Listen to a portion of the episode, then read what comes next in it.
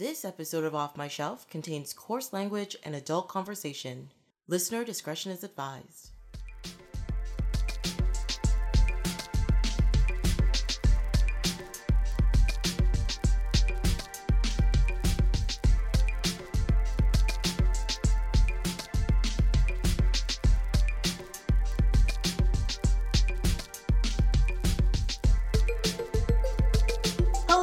My name is Tracy James and welcome to Off My Shelf, a podcast about movies that are well off my shelf where we go through my D V Ds and talk about the movies in my collection. In this episode, Austin Wong joins me in talking about two classic eighties movies with Return to Oz and Romancing the Stone. Welcome! Hello, Tracy. It has been a while.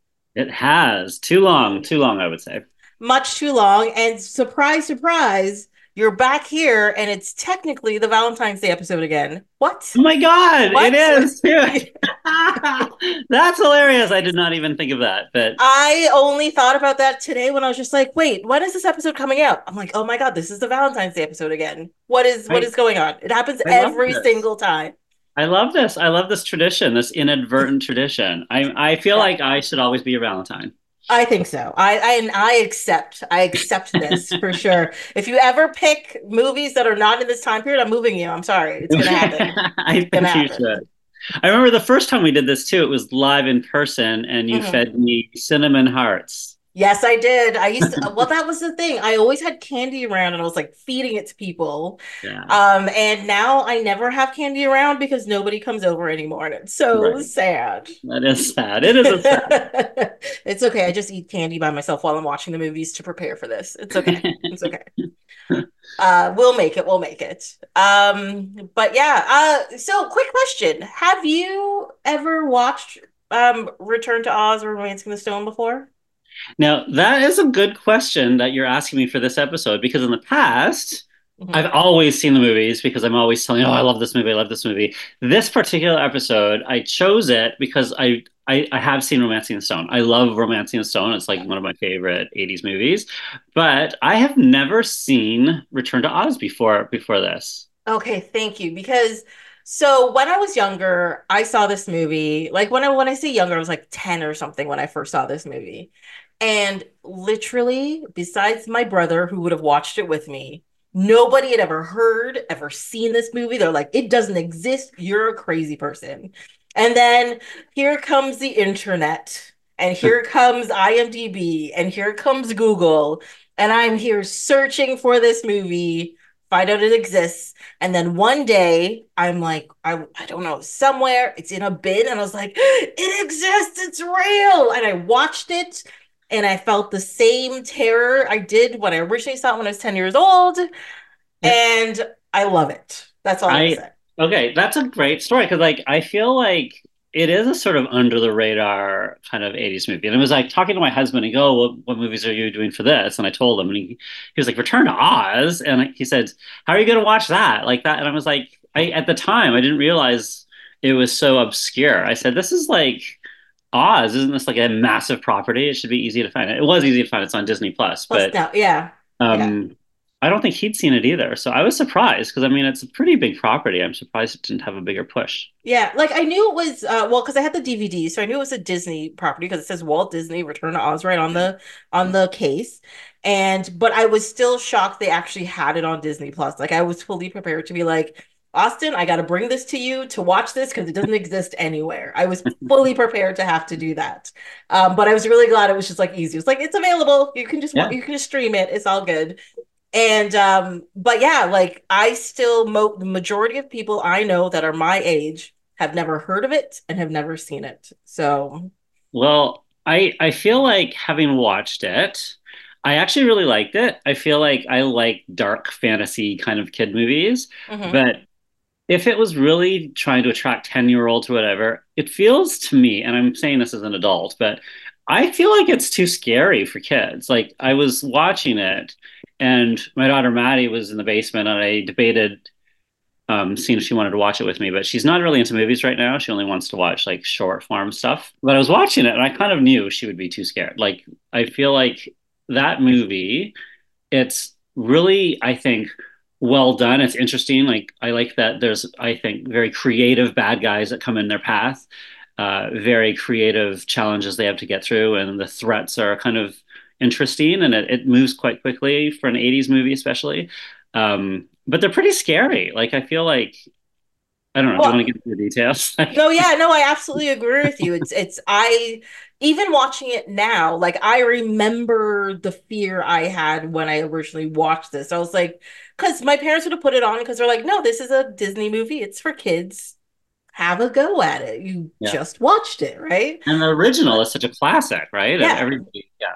Exactly. And, um, like, even watching it now, and I was like, yeah, I'm still scared of that thing. That thing's still creepy. Oh my God. Like, even it's the crazy. Good guys are kind of creepy.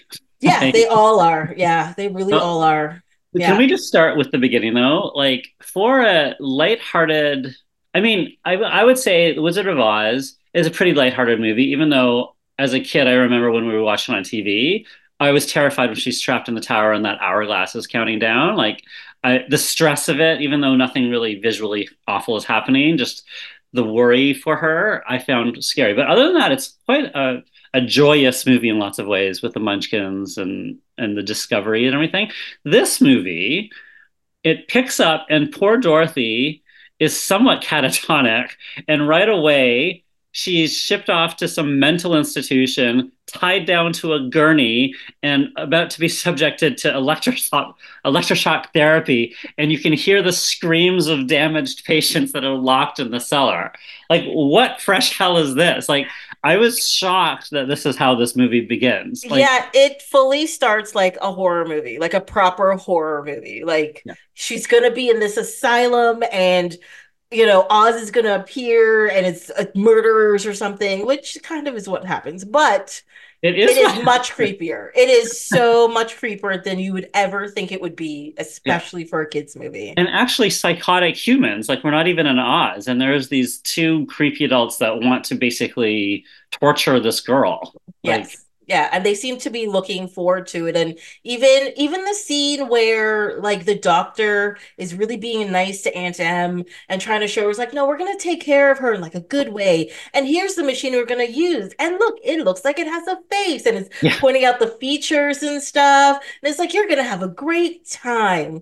I was like, what is happening here? It's crazy. It's crazy. And I was like, Aunt Em, what the? Like, how are you doing this? Like, how are you surrendering your child to this nut job? It seemed like a crazy thing. Anyway, I that whole beginning I found was incredibly dark. And even like to to to save themselves, they jump into a, an overflowing river, and it looks like one of the girls just drowns because we never see her again until I guess the end. But it yes. was like I was this is pretty dark, and I I, I was glad I didn't bring Maddie up. Yeah, it's it's that. very dark. It's very intense. Actually, I would say the whole movie is that. Even like the quote unquote whimsical moments in the movie have like this dark undertone to it that you're just like, what? Well, agreed. I don't even yeah. think this movie has as much whimsical moments, because I think the whole movie is pretty dark. Like, yeah, the whole movie, like, she ends up, realizes she's in Oz somehow, thankfully, and immediately says, we can't touch the sand or we'll die and turn into sand. Like, yes. that's the very first thing. And then, yeah. and then, and then she shows up, and the yellow brick road is is completely dilapidated. The Emerald City is in ruins. Like, it's a very grim movie. And then yeah. all of the people are turned to stone. And she finds the dancers with their heads cut off. Their and then heads cut off. It and was, then yeah. yeah. And then the Wheelers show up, and it's this creepy rolling sound that reminds you of the gurney from the asylum. And you're just yes. like, what and is happening? The Wheelers happening? Are very malevolent looking. Like, they're very instantly evil. Yes. Very instantly evil. Like, you see them and you're just like, that can't be good. There's nothing no.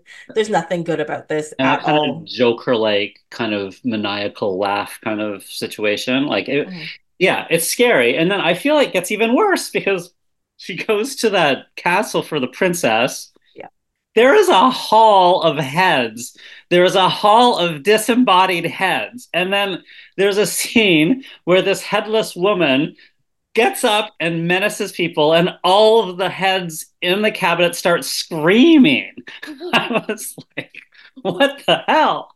Yeah, it was like that was like a true horror scene. It felt like. It well, was... even even before that scene, like when you first get into the hall with the heads, she switches heads. So there's a scene where she like takes off her head, yeah. and her headless body walks to another head in a cabinet, opens it, and puts a head on again. And you're and, just like, what yeah. is happening? And yeah. the heads all seem to be conscious the whole time, kind of yeah. watching her. And so they're kind of trapped in their little boxes until she decides to wear them out. Yeah. And then and then the new head says, Dorothy's really pretty, but she's too young, so I'm going to lock her upstairs until you're old enough, and then I'll take your head. Yeah, I'm going to lock you in a tower until your head grows big enough, and then I'm going to chop off your head. Yeah.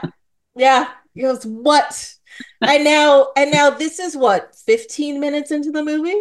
This, yeah. Something like well, that? It's it's ridiculously dark. I mean, these are moral threats constantly. I think it's a little further than fifteen because we've already seen her, like we've already had her escape from the Wheelers, who said that they're going to rip her piece by piece. Oh, that's right. They do do that, don't they? Oh, they my say God. They're going to rip her apart. Yeah. Like, this is graphic threats, not yeah. like falling asleep in a poppy field or yeah. some unnamed threat that happens when the timer runs out. It's like, we're going to yeah. shred you. Yeah, you, you're not finding munchkins who are giving you candy and a yeah. really pretty princess shows up no. and give you magic. There are no cheese. Munchkins. There's nothing no. but... And so, you know, the new versions of her friends are obviously... Like, the Tin Man is obviously the new version of the Tin Man. Uh, TikTok. And, Of TikTok, yeah. yeah, and the Mechanical Man TikTok yeah. is like the new version of it.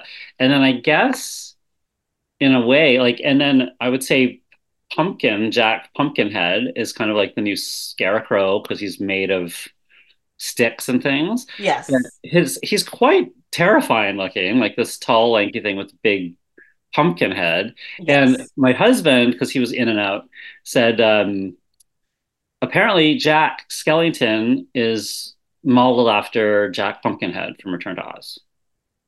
Oh, really? Yeah. That, I, that makes sense, actually, now that I think about it. So apparently, Tim Burton has said that. Mm-hmm. That's the inspiration for Jack Skellington. I will also give you another piece of trivia about um, Jack in this. Um, Jack is actually voiced by Jim Henson's son, Brian Henson. Really? Yes. Yeah. That's cute. I kind of liked his voiceover. I, you know, the other thing about Jack, so he looks, I think, kind of creepy, even though he's got, you know, that voice, which is a friendly, boyish voice, kind of compensates for it. But um, I thought it was creepy that he wanted to call little Dorothy mom. Yes. Mm-hmm. Yeah. I was just like, is it okay if I call you mom? And happy, happy, happy. She was wrong. She's like, yeah, that's cool. I'm like, is it? Is it? I don't. I disagree. Um, I can't. I can't call him a grown man, but I'm just like a weird giant pumpkin head dude wants to call me mom. I'd be like, um, maybe not. Maybe yeah, like or let's talk about it later or something. Like, not right now. We're in the middle of escaping this possible torture chamber um, to get out of here with our lives. And then, and then they build that moose head. Yeah, Gump, the Gump. The Gump, the, the tied a moose head to two sofas yeah. and gave it palm tree wings and brought it's it to life. Yes. And then he's all like, well, I don't think I'm going to be alive for much longer because I don't think you put together me very well. Look, at least he's honest. Yeah. I just got to say he's honest. You know. you know, the trick of this movie is like the content is, I, I, you know, very dark, like so much threat and dark and death and all that kind of thing, but the characters' delivery of their lines just keep it at a we're a children's movie still. Mm-hmm. Like, yes, we're, they we're... do. Well, they they it's not even that they keep it at a children movie level. They keep it at um. Well, how can I describe it? At like, they inject a humor in a sensible way. Yeah, it's like it's like the chicken, for example, is like around, and she's just dropping comments, right? Yeah. I know. You know, like they, they went to right at the beginning, they go to like the, the lunch pail tree and like she pulls out a sandwich and she's like, I'm real happy it wasn't fried chicken. And you're yeah, like, okay. Exactly. That, you know. She's like the sassy chicken. Yeah. Which so, which showed up out of nowhere, which I thought was very odd, but she they, was very necessary to the story. I guess they couldn't figure out how to get the chicken there. No, but I she was she was sort of like the Toto, like she was the replacement for Toto because Toto yes. wasn't there, so the chicken is the pet. But I just think the word chicken in of itself is sort of a funny word. Like whenever somebody says chicken, I just the way it looks, the way it sounds, I just think it's an inherently silly word. It just sounds it funny. is. Um, I, I absolutely agree with you. Yeah. So uh, it's like there's a scene early on that made me cackle out loud. It was like. The Rock was talking to the Gnome King, and the, the servant Rock says, "She has a chicken with her." And then the Gnome King goes, "A chicken?" the like the heavy meaning and weight assigned to the word chicken in the delivery was just, I thought it was very funny. I laughed well, longer I than I should have. Well, it because it's in a position in the movie where you have no idea why anybody would be scared of a chicken. And they say this like, you know, like it's a, the most horrendous massacre is coming their way or something. And you're just like, he said chicken, right? It's, he said chicken. Why are they so scared of chicken? Exactly. I mean, it works out later in the story why it makes sense and blah blah blah. But at the same time, at that point in time, you're just like, yeah. he's he's scared of a chicken. You like, know that there's some reason, and I, you know, so I knew that. I'm glad there was a payoff to the whole chicken thing. But yes. It, it was, yeah. I thought that was pretty funny. I mean, it took a long time to get there. You don't get there until the very end of the movie. Yeah. But but yes, it pays off, because if that line did not pay off, I would have been so confused. But Just... yeah, even if the line hadn't, if it hadn't paid off, I would have maybe even loved it more because it was so random. uh, so let's talk about what happens when they get out of the uh, the head. The headless woman's castle, and so um, they end up yeah. at the big, the big finale place, like the rock, the mountain. Yeah. So yeah. So um, so so this book is actually still like based on what's what's the writer's name? Um, Frank uh, Baum. Frank L. Baum. Yeah, he's he's the writer of, of like The Wizard of Oz that the movies are based off of, and apparently this is. One of the other books is it's what two of this... the books. It's apparently Land of Oz and Ozma of Oz. Oh, really? So it's With... two books in here. Okay. Um. Yeah. So I didn't know any of that. I I just assumed some writers in the room were like, what can we do next? And they came up with this. I didn't realize there were more books. I never read the books in school. I'm Neither. sorry. Neither. Um. Also, I have to admit, the original Wizard of Oz movie, I've maybe seen. Once in my life. Seriously? Seriously. Really? And I don't even think I saw all of it in one sitting. It was like a piece here, a piece there, a piece here. Oh, wow. I have definitely watched this movie many more times than the original Wizard of Oz, and also The Wiz a lot more times than The Wizard of Oz. That's really interesting. Like I, wow. I have to see The Wiz again. I remember watching it once. Mm-hmm. I remember the I, subway, the subway scene. God, that subway scene scares me. It still, it still scares, scares me. me. Like, and the noise they made as the poles kind of came out with the yes. whatever. And those things hunting them get bigger and bigger yes. and bigger. And yes. oh. Yeah. Oh, I it's that. a whole thing. Yes, it is a whole thing. But I'm really, I'm genuinely shocked you haven't watched the whole. Wow, because it's such a classic. Like The Wizard of Oz is such a classic. I feel like yeah. I don't know why. I feel like it was on T V all the time and I just watched it a lot. Really? I see, but that my thing is I don't find it was on T V all the time. Mm. And like as I got older and I was like, do I have to, I mean, I know what the story is. Do I have to watch this? I've seen the I'm melting, I'm melting. I've seen that stuff. You know. Oh, what a world, what a world. Yeah. I was I've heard the asbestos so, snow story, you know. I heard about the Tin Man, the guy who played him getting all kinds of cancer and stuff from the paint. Oh, no. I've heard all the stories. Do I need to watch this? And apparently my answer is no, because I haven't. I um, but I think at some now. point in time I should. Maybe well, you should. Yeah, I, I actually agree with you, because I think like the way you're describing how whimsical, like I knew the original was whimsical, don't get me wrong. But for some reason, I keep feeling that it's uh, there's a darkness to it, like this movie, like not, not as intense. Dark. It's not as dark. Definitely not as dark. So the other thing is, it's it's it's not quite a full-blown musical, but there's musical numbers. Yeah.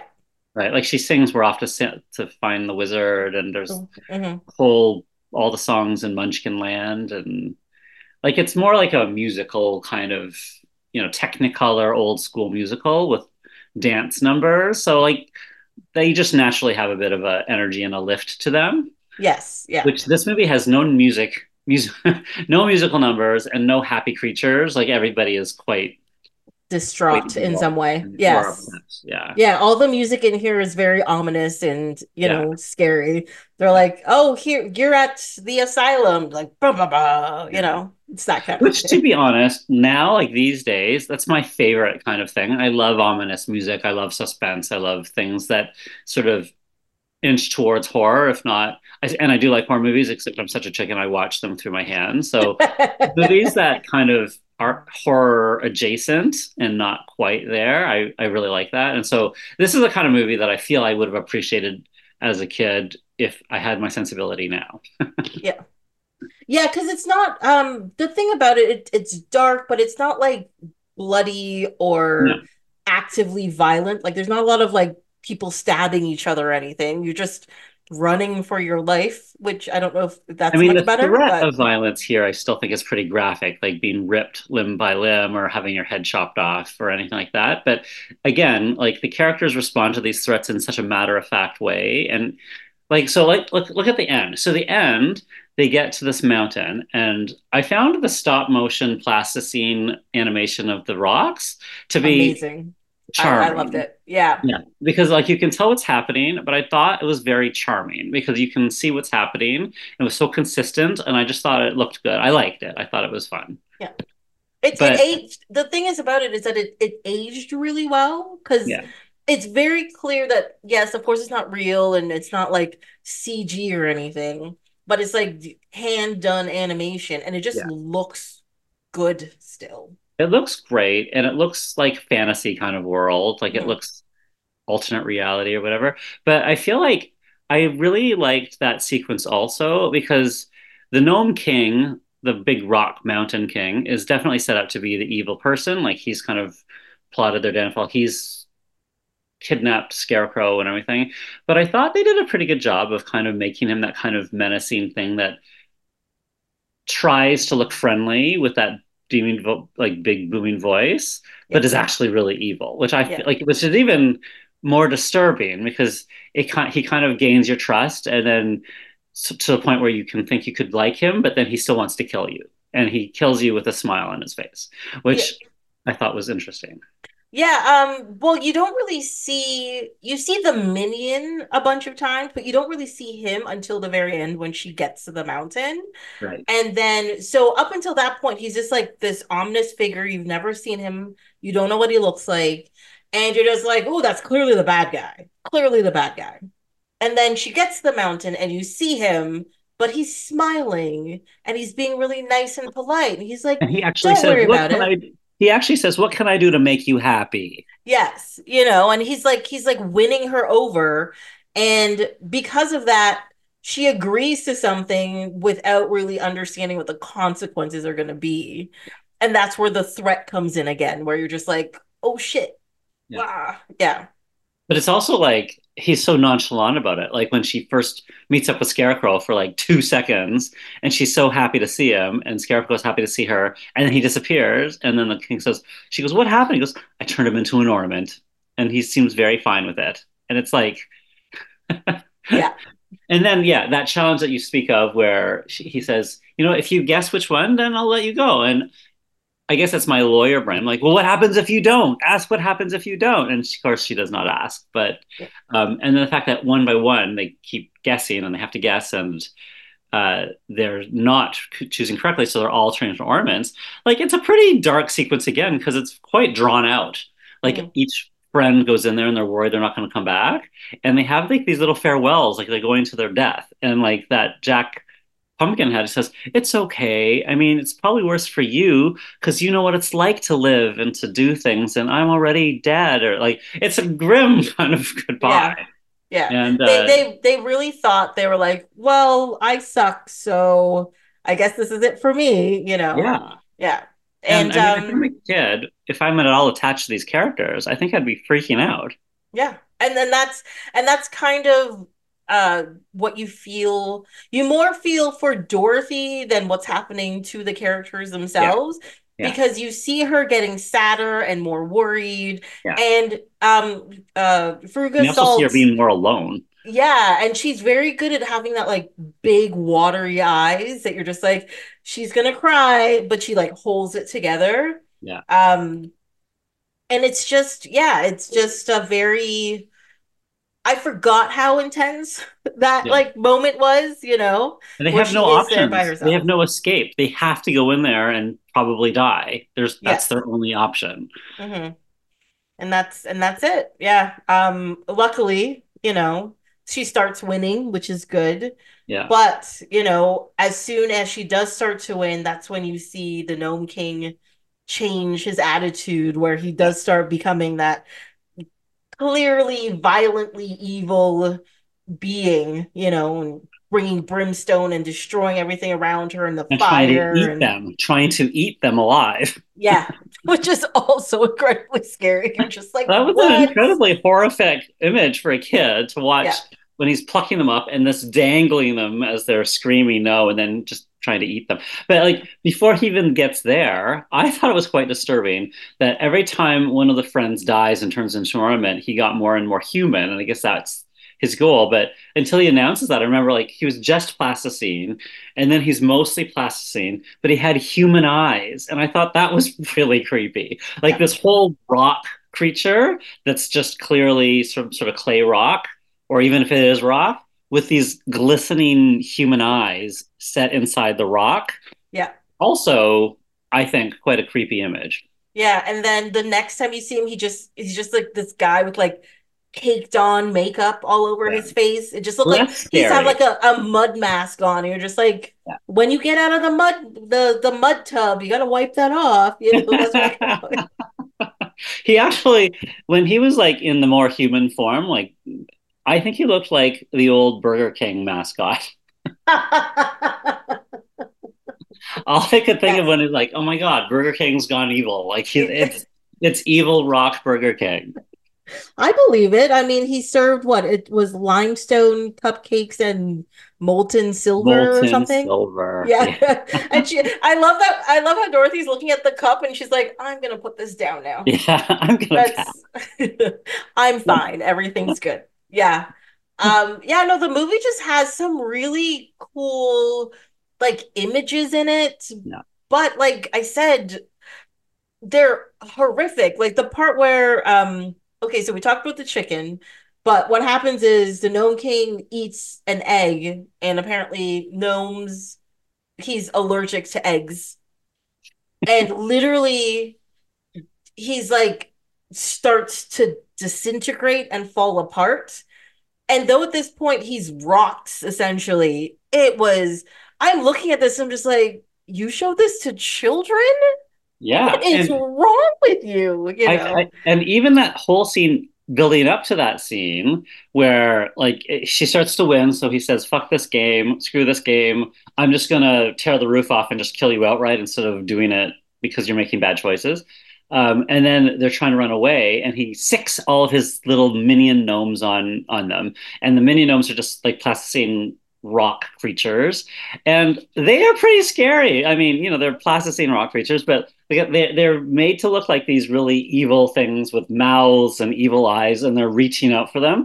And like, you know, for a kid, like it's like it's it's the equivalent of all the bodies popping out of the ground in Poltergeist or something. Yes. Or, I agree. Like, I agree. Yeah. Yeah. It's like all of these things coming out of the walls trying to attack these the, the poor heroes. And I think that would have been very scary as a, for yeah. me as a kid. Well, even just before that, like, so when he starts this contest and he points and a doorway appears, but it's hands yes. coming out of the wall, just like digging this hole in the wall. Yeah, digging it open. Yeah. That is what?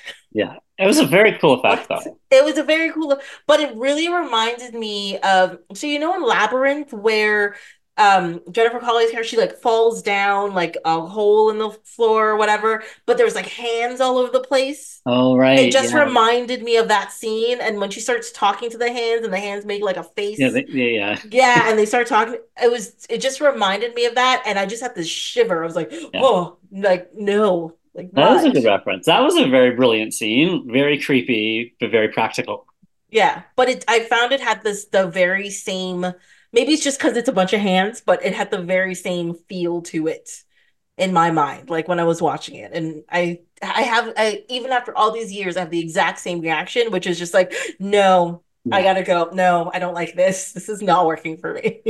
you know, I, you know, in a lot of ways, Labyrinth is very similar to this movie. Like they're the same kind of genre, like brave little girl goes into creepy land and has to escape. Yeah, from some horrible, omnipotent... yeah, king royalty thing. Yes, who kind of plays with them and is kind of this imperious kind of manner and is kind of goofy and charismatic enough that you might think he's kind of charming, but he still wants to kill you. Yes, exactly. Yeah, yeah. It's uh, uncomfortable to say the least. Yes. you know? I so the the scene with the chicken. So when Jack, not Jack, Jack Pumpkinhead. And he, he, then, like, the big hand, the, the way it's shot, too, the hand reaches towards the camera and then grabs him by the legs, and he's screaming, and then and it shows him being dangled over the big Gnome King's open mouth. And at this point, Jack Pumpkinhead is screaming, "Mom! Mom! Save me! Mom!" And yeah. Dorothy is freaking out. I thought, this is very disturbing. I, I But I did think it was hilarious that there's a chicken in... the pumpkin this whole time, and that turns out to be the solution. That she gets so scared she pops out an egg, and the the egg kills the Gnome King. I mean, it's almost a what is that term, Deus Ex Machina, where the solution comes out of the sky, the, except that they, the Ex Machina. Yeah, that's yeah, that yeah. But um, but they set it up mm-hmm. better. Well, yeah, right at the beginning of the movie, when you know she's a regular chicken, um, she's uh, not laying eggs. Yes. And even Dorothy at that point says, if you don't start laying eggs, Aunt Em's going to chop you up in, for dinner. Uh, and I, yeah, as they do. And I was like, even there's like right at the beginning, there's a threat of this violence coming out immediately. Yeah. It's and, all of it. Yeah. yeah. And all I can think about is the one time my grandmother killed a chicken in front of me when I was younger. Oh, my God. So, well, you know, I'm I'm from an island. I'm from Trinidad, and it wasn't unusual or whatever. So she had chickens in the yard, and one day we were in the ch- the kitchen. She was talking to me. She had a chicken. She just kept talking. You know, slit the throat, rang it in a circle, took off the head, started plucking at it, and I was just standing there like, I don't know what you're saying. I am freaking out. I don't know what is happening. Um, How old were you? Probably about five or six. Oh my God. Yeah. Well, I mean, it was normal. Like, yeah. I, I mean, she had cooked for me many, many times. I guess I'd just never seen the, like, yeah. the very beginning part of this, or maybe this is just a time that's stuck in my brain, but well, I, I did not eat chicken for a while. Too. Yeah. No. yeah. Like, well, you know, that that's so interesting. And I remember in this movie, the very first scene with Dorothy and that chicken, she's walking by, and I remember the The framing of the shot is she's talking to the chicken and walking by this stump with a huge axe in it. And I kept thinking, is this axe going to come into play? Is she about to kill this chicken? Like, but it's just sort of there symbolically as sort of this threat of death, I suppose. Yes, yeah. The the the threat of this danger that'll happen if you if you yeah. don't do what you're supposed to do, which kind of is the thing that ends like forces her to be in the asylum in the first place. It's because, well, because it begins with her, I guess it's relatively soon after the big tornado. She's come back from Oz. It's been six months or something. Been, yeah. And she's apparently just not sleeping. And she's useless to her aunt in the morning because she doesn't, she hasn't been sleeping. And I was like, is that the only reason? Maybe, you know, mental health or something. But I guess that didn't exist at no. the turn of the century. I don't know. But electroshock therapy did. Yes. Yeah. But I mean, like, because even at the beginning, too, I was thinking to myself, I'm like, you're taking your kid for electroshock therapy? That's crazy. But yeah. also, I'm like, at the turn of the century, you didn't know what was out there. You were trying something new. You were trying to pick the best thing for this kid. And I was like, you know what? I'm not going to hold this against you, but also don't do it again. Yeah. So, you know what? That, that's an interesting thought, because the ending. So at the end, she saves everybody by, well, the egg saves everybody, and then they run away. And then all the Oz people are happy and they want to stay for Queen. And then the girl that was in the asylum with her mysteriously, that helped her escape, who we thought drowned or just disappeared, turns out is Ozma, the Queen of Oz, who was trapped by the headless woman in the castle, yeah. and then was released when Dorothy said everything right. So then she shows up and becomes the queen and puts on those, the red slippers, and then uh, sends Dorothy back home. Now, that scene, where it's very similar to the first movie, where it's like they all want her to stay and she feels loved and she's got all these friends there in this weird kooky place. And then she goes, no, I have to go home. Now, in the first movie, it made so much sense, because she loved Auntie Em, she loved Toto, she loved her friends, she had a very happy life, and uh, she missed them, and she just felt like she couldn't be away from Auntie Em, because Auntie Em loved her so much. In this movie, Auntie Em fucking sent her to a mental institution to get, you know, electroshock therapy, and I don't think she had any friends. Like, she didn't really, she, no one was visiting her, like, she's just been trapped in this house. Like, I was like, what do you have? What's waiting for you, girl? Like, why don't you stay in Oz? Like, you know, you've got nothing to lose. Like, your aunt probably just thinks you're still at the hospital. And uh, yeah. And I, I kind of thought, you should just stay. You know, in this case, I don't think they've really presented a really valid reason for you to go home. It doesn't feel like there's no place from home, like home for you. But she does go home. And I thought it was sort of hilarious in a terrible way that she shows up and everything has wrapped up. Lightning struck the evil asylum. It burned to the ground. Everybody escaped except for the evil doctor. And then the evil woman somehow is being carted away in a jail cell. And, and Auntie Em tells her all of this so she doesn't have to go back. But there's no trace of remorse from Auntie Em as she's saying this, that this, that she sent her daughter to this horror show of a hospital that got burned to the ground. And she's all like, well, it burned to the ground. Let's go home now. Like, I was like, you could apologize. Yeah, you could say, I'm really sorry for sending you to this horrible place. Yeah. Um, which also, because at, at first I was just like, why did they, like, arrest this nurse woman when this place burnt down? Like, that doesn't make any sense to me. Yeah, how did they know? I, yeah, but then I remember at the beginning, just before they were escaping, um, so Dorothy asked the girl helping her escape, like, I heard screaming earlier, what was all of that? And she said, what did she say? She's like, she said they're uh, damaged patients that are locked yeah, in the basement. the basement. So I have a feeling the place burned down and they found many more bodies than they should have. Yes. And that's why she got arrested. And but the doctor died in the fire or whatever. Trying to save his mission. Quote unquote, we think, you we know. Think. um, but yeah, like it's I, I think the reason why they didn't explain it is because they're just like, well, maybe that's we, we've crossed the line. Maybe that's too, too dark. It is explain. a bit dark to say all those poor people that they damaged and locked forever in a basement and then died in a fire. It's yeah. too much. Well, because also because it's the real world, making it more permanent than if it was in yes. Oz. Yes. So they're just like, nah, it's the real world. We're not going to say that. We're just going to, she's going to go home and the house is magically built. She has her own room now, so everything is fine. Well, I thought it was interesting, too, on this note that so Auntie Em brings her home. She's upstairs. She opens the like not opens. She looks at the mirror uh, and sees Ozma, the queen or whatever, and the chicken who decided to stay. And uh, and they're talking. And she's like, oh, I have to show my aunt. And they're all like, no, no, no, they can't know about us. So she hides it. And I had two thoughts. One was, and then and then Auntie Em comes in and says, lower that mirror. And then Dorothy sort of nervously lowers it, but nothing's there. And then and then Auntie Em looks still so concerned. Like I, I kind of hand it to the commitment to this movie that there's no happy ending for them even at the end, because mm-hmm. it's not the cherished homecoming that The Wizard of Oz original was. It's like Auntie Em thinks this girl is cuckoo and still thinks she is Yeah. probably that way. And well, like, because she wasn't fixed at the hospital. Like she, she didn't get the treatment she was supposed to get. Right. And she's still staring at the mirror. And I bet this woman heard her talking to the mirror or something, because then she looks still concerned as Dorothy leaves the room, and Auntie Em looks really up, like worried still. Mm.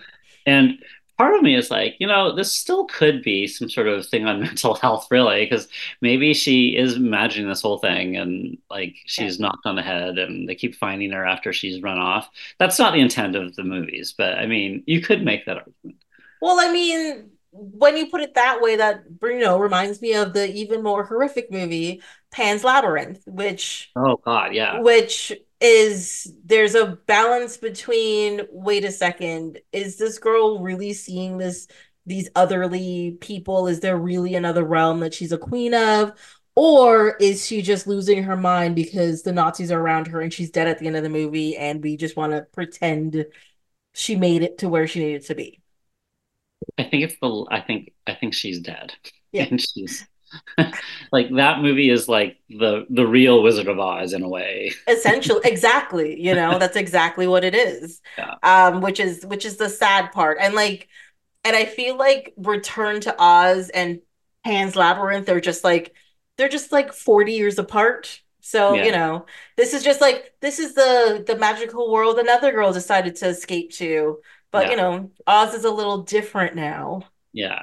Yeah. That's- That's yeah. true. It is similar to that movie. I forgot about them. I found Pan's Labyrinth to be so disturbing. I was like, people were like praising. I was expecting this kind of fun, sort of dark fantasy, and it was so too. It was way too much realness, and it was too depressing. Like I found, it was so. Dep- I, I've never watched that movie again. Yeah, I've managed to watch it twice. Um, the second time I watched it, I was like, that's enough. Yeah. Um, because I too was just expecting like.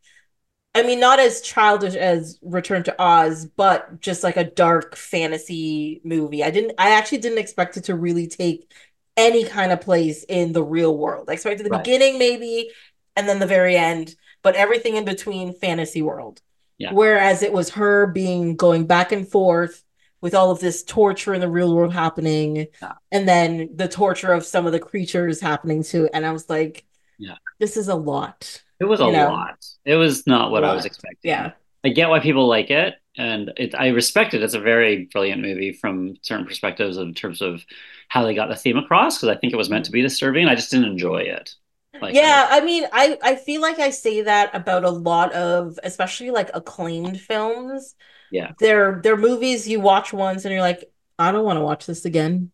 Like this, you admire not... more than enjoy, maybe. Yeah, like it's because it's good, you know, especially with a movie like Pan's Labyrinth, where the costuming is amazing, the acting is amazing, the sets are amazing. Yeah. You know, the storyline is there. Like, I don't think the storyline is perfect in any way, but like this, it's there. Like the what you need for it is there, and you fear for this yeah. girl and her family. You hate the the Nazis and the bad guys. Yeah. And you're just like, she crawls in that thing, and the guy with the eyes in his hands. And oh, like, the guy with the eyes in his hands. The guy with the eyes in his hands and the big banquet, and she can't eat it, or he'll know, or whatever. Like yeah. that creature that can't see except the eyes in his hands.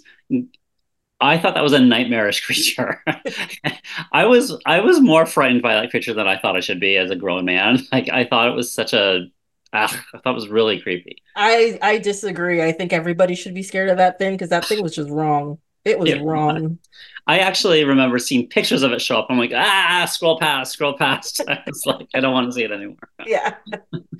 uh, where I think it's like Wizard of Oz managed to make, like, especially their bad guys creepy enough. Like we mentioned the Wheelers, we mentioned um Princess uh, Mombi, yeah. and um like and the Gnome King. And I think yeah. that was it. But it, like the Wheelers were like a gang of them. Yeah. And they had these like lanky long arms, but all their hands and feet were wheels. And yeah.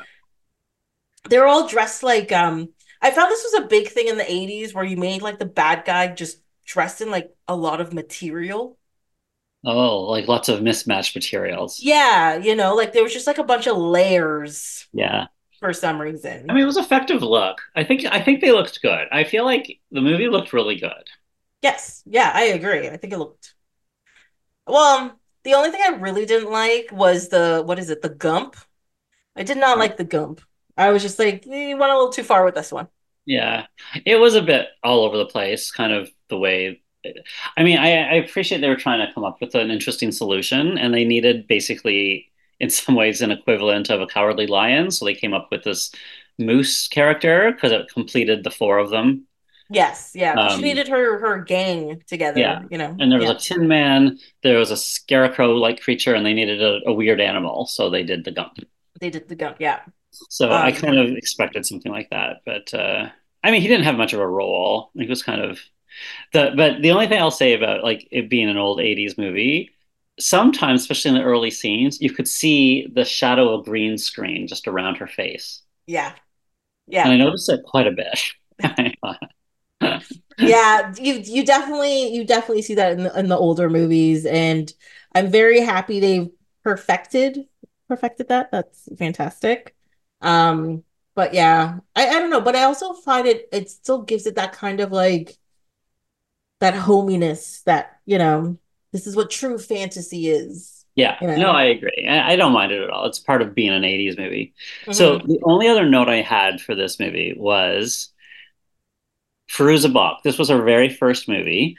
I thought she did a great job. She's a very intense little girl. Yeah. And what I thought was interesting is I think I've only seen her in one other movie, and that was The Craft. Yeah. So both movies that she's in, she gets sent to a mental institution and tied down to a gurney. I should not be laughing. I should not be laughing. Okay. But that's a pretty funny kind of. Yeah. That's a. I don't know. I don't know. Maybe she's just really good at playing patience. No idea. Kind of, or looking a little crazy, because she does kind of come off a little crazy. Oh, she's in Almost Famous, and you've definitely seen that. I forgot that she's in that. I have seen that. Yeah. yeah. Um, she was also okay. in um American History X, which uh, one of those movies I've only seen once, and I will not watch again. Not I did because see it's. It. It's not a bad movie. It's fantastic. Don't need to see it again. Yeah, I agree. I don't even really remember it now. Yeah, I remember it a little too much is what my problem is. Mm. That's the actually... Ed, that's the Ed Norton one, right? Yes. Yeah. Um, and um, Ed Norton and Ed Furlong. Right. Yeah. Yeah. Um, he's, like a, he's a skinhead or something. Mm-hmm. Well, technically he's a former skinhead, but his brother uh, looks up to his skinhead past um, right. and is trying to sort of like emulate him. And they kind of go over some of the horrible things his brother has done, and they graphically, visually show most of it. And I was like, I don't need, I don't need this. This is not what I need in my life. Um, she was in The Island of Doctor Moreau. I never oh. saw that. It is not a good movie. Don't worry about it. um, oh, oh, that's right. She was in The Waterboy. That is a movie that has aged horribly. I didn't even like it at the time. I thought, I don't understand why this is such a huge hit. It's so stupid. Yeah, but... it's it's very. It's one of his worst. That one, um, like out of Adam Sandler movies, is that one. Little Nicky and Mister Deeds are the ones I think I hate the most. Yeah, those all sound terrible. Yeah. I never um, even liked this. Like, I think the best one is probably Billy Madison. Because it had a premise that was sort of funny. Yeah, like as in just the comedies, right? Because yeah, just the comedy. I'm not talking about later, later stuff. Actual good movies. Like, yes. He's a good actor. He actually has made some really good later yeah. movies. But I'm just talking about, yeah, early comedy Adam Sandler. Um, er, out of his earlier stuff, the one I love the most is The Wedding Singer. I don't consider that one of his movies, though, because that's a rom-com, even though he is in it. Like, it's not really? Where he's like, I love that movie. I yeah. thought that was such a cute movie. I, I love that movie to death. Okay, so now I know what you mean. So, yeah, I would go with Billy Madison as well. Yeah. yeah. I'm just so, talking about, like, when he was, like, that sort of stupid man-child front and center character balls-out comedies. Like, Happy yeah. Gilmore, Billy Madison, Waterboy, maybe yeah. Little Nicky is the last of those. Well, I know Big Daddy should be in oh, there. Big I guess, Daddy, too. I forgot yeah. about that one. That one's actually that that movie ends up being a little sweeter than you want it to be. To be honest, I don't um, even. I, yeah, I did see it. I don't remember. I saw every movie. I just don't remember them very well. Yeah, I remember everybody loving them and me thinking, I don't know why I don't, but I don't like these movies. They're so stupid. Yeah, I um I really liked, yeah, it's more of his like later stuff. Like when he started doing like um like Wedding Singer and stuff is when I started liking Like Wedding Singer, and then he did fifty first dates, and he was like doing like sort of more rom-commy things. Mm-hmm. Wedding Singer was so cute though. He was so likable in that, and she was so likable in that. And yeah, and it was, it was just... like a nice little story, and yeah. um, yeah, it was it was just good, and just like the music. Of course, it's the the time period that it's in, and the music in it is just so perfect, and you're just like, I love this. This is fantastic. Yeah. I loved it. I love that movie. Yeah. I actually had that on D V D too. So do I. Future Valentine's Day episode. God, I hope so. Yeah, I hope so. Been perfect. Signing up now. um, um, yeah.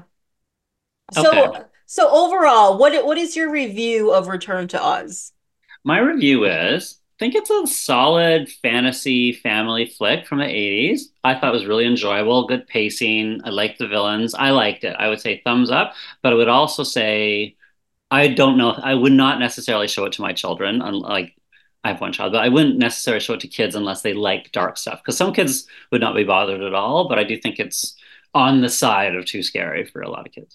Yeah, I mean, even as an adult who has seen some stuff, I still was like, nah, that's the stuff of nightmares. No, yeah, mm-mm. It is the stuff of nightmares. It's a pretty scary movie. But I feel like that's a that's praise to me, that a kid's movie like Return to Oz to be too scary. I, I would I I like that, right? If I see if somebody says, oh, that's that's pretty scary, then I want to watch it. Yeah, yeah. I get that. I get that, yeah. Um, so our next movie is is was made actually a year before Return to Oz, surprisingly. Yeah. Um, so. With Romancing the Stone. And this movie is just a joy. It really is. I think this is a gem. It's like, I always used to say it was like one of my favorite movies, like especially back then. And I think it actually holds up. I think it holds up pretty well. Actually, I like I used to watch this movie all the time, like very, very regularly. Because it was also one of those movies that was on T V all the time for a long yeah. time. Yeah. Um, so I watched it often. Um, but this viewing, I realized I'm like, I haven't watched this in forever. So it was almost like, like I remembered all the beats and stuff, but it was kind of like fresh eyes again, you know? Yeah. And the, my only complaint is I found the pacing slower than I remember. I always thought it was like fast, fast, fast, fast, fast. You know, but yeah. yeah, it was just a little slower than I remember. And I was just like, didn't more stuff happen here? Didn't, didn't There's a lot more missing? Interiors and talking and plot. Like, but here's the thing. I'm just going to step a bit back. I'm I'm sort of used to this now because I've been revisiting a lot of eighties movies because I think, oh, I should show Maddie this movie. I should show Maddie that movie. They're all super slow. That's okay. Just the way it was in the eighties. And I, I remember saying, like, I showed Poltergeist to my niece and nephew. And I just remember it being so scary when I was a kid. And I thought, and it was like they were over, this is when they were younger too. But I, I just thought, um, this is such a good horror movie. They're going to love it. It was like Halloween-ish time. And it's slow as fuck. Like, it's really slow. Like, almost nothing happens for forty minutes. Like, they're just walking around, talking, flirting, smoking weed, talking to the construction people in the backyard. Kind of like nothing happens. And then suddenly, finally, something happens. And even the scary stuff, it's, I think, still very good. Sorry to talk about Poltergeist. But, I mean, it's like so much boring stuff between those things. And I think we're all just conditioned back then to just sit through it. Like Gremlins was the same way. Nothing happens for forty minutes. Gremlins, you think of that as like this rollicking kind of action-packed thing, but very much tied to just certain set pieces, and otherwise it's very slow. And like even, uh, what are the other movies I was watching recently? Like E T, like, like all these classic eighties movies, like The Goonies, it's yeah. pretty boring if you like really watch it. So I wasn't surprised Um, when I was watching Romancing the Stone, because every time I watch an eighties movie, I reset my expectations for pacing, because over time and over years after, you know, M T V, I would say in the eighties, like started bleeding into the editing of movies over time. And then you get to here where movies don't start with setups. They start in the middle of an action series. Like, see, like the very first scene, somebody's falling out of a plane and you just have to catch up, and it's either a tangential plot or it's like a, you might wonder how I got here or something like, but they, they, they start right away. And eighties movies didn't do that. Is it, do you think it's just because we've gotten used to the new way of storytelling, or do you think it's actually slow? Like, because, because as you said, now movies start sort of in the middle and then kind of go to the beginning, and then we figure it out somewhere. Yeah. yeah. Whereas I think in the eighties, they were just like, nope, it starts, this is the start of the story. You're meeting yeah. the people, everything. You have to see what their life is before exactly. stuff happens to in their life. Yeah. Um, and, but I, I don't know if that's just a different storytelling style. It's like, it's like even now, if you watch a Canadian slash American movie compared to watching a um, English slash French movie compared to watching a Middle Eastern or Chinese movie, each of them have different storytelling styles, and certain stories I can't stand where other people love because I can't get into the type of story yeah. or the way they're telling the story, you know?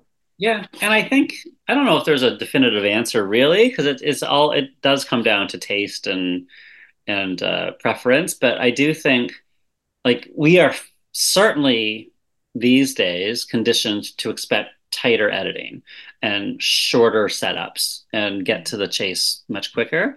Yeah. But I don't think it's a flaw of eighties movies that they take their time. And like the only thing I would say is, you know, movies should, every single scene should serve a purpose. Every single every single scene, there should be a reason why that scene is there, as a setup for later or for tell tell something now. If you can just take that scene out because you put it in because it was funny or it was a, there was a joke you wanted, if you just take that whole scene out and nothing changes in the movie, that scene should not be there. Like that's arguably, that's one style where, and I feel like as long as that rule is held up, I, in my view, then the scenes can take as long as they want to take, as long as there's some reason. And I think Romancing the Stone is actually pretty efficient in that regard. Like every little thing, like even that little scene where, you know, um, the uh, person leaves that package for her and then she sees it and the woman says, I'm still hoping for you, and it's like she carrying it around. Like they all mean something to the story. They're just like these small little moments, but they're setting up things that will happen later. Agreed. Yeah. Yeah. Because I was going to ask you, I'm like, is there something in this you would take out? But I'm sitting here thinking about it. I'm like, if you think about all the scenes, yeah. they do all matter. They just take a little longer than you want them to. Exactly. And you're you're just wait. You just want them to edit it a little tighter. Yeah. I personally, I wouldn't change it. I I mean, I, I agree with you. When I was watching it, I remember thinking, this is a little bit more languid than I remember. Like, um, the, the set pieces are still great. But I mean, it takes a little longer together. But I don't know. I just really enjoyed it. I just feel like I'm happy to be in the world with it, and I don't really mind because it kind of takes me back a little bit. Yeah. Well, one thing I like about this is that um so it's like a action-y rom-com kind of thing. It's like and... Raiders of the Lost Ark as a romantic comedy. Yeah, yeah, we can put it that way. And there's nothing offensive, there's nothing vulgar. I mean, oh, they they talk about weed like it's the worst drug ever, you know. They talk about it in whispers and stuff. But like, and there's a couple of scenes where there's a little bit of violence, sure, you know, but that's what you expect in an adventure. Yeah. But there's nothing, there's nothing off-putting in the movie, no. you know. And and that's the kind of thing that I I I really like about it, is you can watch it. It's easy. You'll get a laugh here or there. You know, and, you know, you might question some of the fashion aesthetic within the film. But other than that, you're just, you're just like, this is just a good time. This, yeah, and, and on top of that, I feel Kathleen Turner has never been better. Like, I think she's a really great actress. And I just fully fall for her every time I watch this movie because of her smoky voice and the way she acts, and that, that, you know, that husky voice that show, suggests how tough she is, but there's also that little crack of vulnerability for this character who's lonely. I just I just love her voice in this movie, and I love yeah. the way she presents herself in this movie. And I feel like with any romantic comedy, like, it lives or dies on the chemistry of the two leads, right? If you don't believe that they like each other, if you don't believe that they would fall in love with each other, then the movie falls apart. Falls yeah. apart. Yeah. And I believed it with them. I really felt like they pulled it off. And I feel like Michael Douglas. So I remember the first time I saw this, and I was really into Indiana Jones, and I was really in love with Harrison Ford. And I remember thinking, like, watching and seeing Michael Douglas and saying, um, you're trying to be the next Indiana Jones. I love Indiana Jones. Sir, you are no Indiana Jones. Like, I yeah. feel like, like I thought he was like a poor man's Indiana Jones. But I actually feel like he did such a good job in this movie, because he's not really... Indiana Jones is like this totally selfless hero that's risking his life to save artifacts to give to a museum. And he's like so noble. And this guy's the opposite, right? Like, he literally only wants money, and he wants the treasure for himself. And he doesn't even want to help her until she says he she can pay him. Like, he's the opposite of Indiana Jones in that regard. Um, and I feel like he's also kind of more nervous when things happen. He's like, oh, oh my God, let's like, he's kind of more human that way, even though he can get away with things. I love that about him, right? And the fact that he, like, she kind of, like, I love that sequence where they're running away from those people, and she, uh, he's trying to figure out what to do, because they're at the end of this cliff, and then she just goes off on her own and finds this dilapidated wood suspension bridge, and she decides to just try to cross it on her own. And the way they shot it, it's just, it looks so dangerous, right? Like, you can really feel how awful it would be, and she's trying it while he's trying to figure out a way on the thing, and then he sees her, and then it breaks, and then to save herself she grabs onto a vine and then somehow swings across the chasm. I love that scene. I just think that's such a funny, hilarious scene, right? And it, it's like a classic adventure scene where a hero, we've seen it a million times, they're running through the jungle being pursued by bad guys, they see a cliff and they grab a vine and they swing across. Like, back from the Tarzan days, they did this, right? And I love that they reframed it, that this, this woman just trying to get away on this bridge, and then she accidentally swings across, and then Michael Douglas sees her do that, and then he just tries it himself, and he slams into the, the edge of the building or the wall. Like, I think that whole thing is so well thought out and funny. Like, it's a funny... It's a really funny take on it, yeah. Well, because one thing I also like about this movie is that, like, yes, um, Kathleen Turner's character needs help, but she's not a damsel in distress. She can take care of herself. She just needs a little bit of direction. She's like, yes. I've never been here before. Just tell me where to go and I will go that way. She's not begging to be saved or anything. So, no. And she's paying him for help and directions. Yeah, and she's yeah. like, she knows what she wants. She wants to find her sister. She doesn't care about the map. She just wants her sister. Like, she's, I love that she's so strong-willed. Yes. Yeah. And the movie lets her be herself. She's like, yeah, I'm a hopeless romantic, and no, I've never been out of the city, so I'm really badly dressed for this. Yeah. But you know what? You need me to walk through the jungle? I'll walk through the jungle. Yeah. You know, we need to get away from these bad guys, and you said don't cross the bridge. I'm gonna cross the bridge. I gotta yeah. get to my. I gotta go where I need to go. Yeah. And she was like, she's, as I said, she's not a damsel, and that's, and I think that's what also makes the movie work and so endearing as well, is that she's not she's not weak.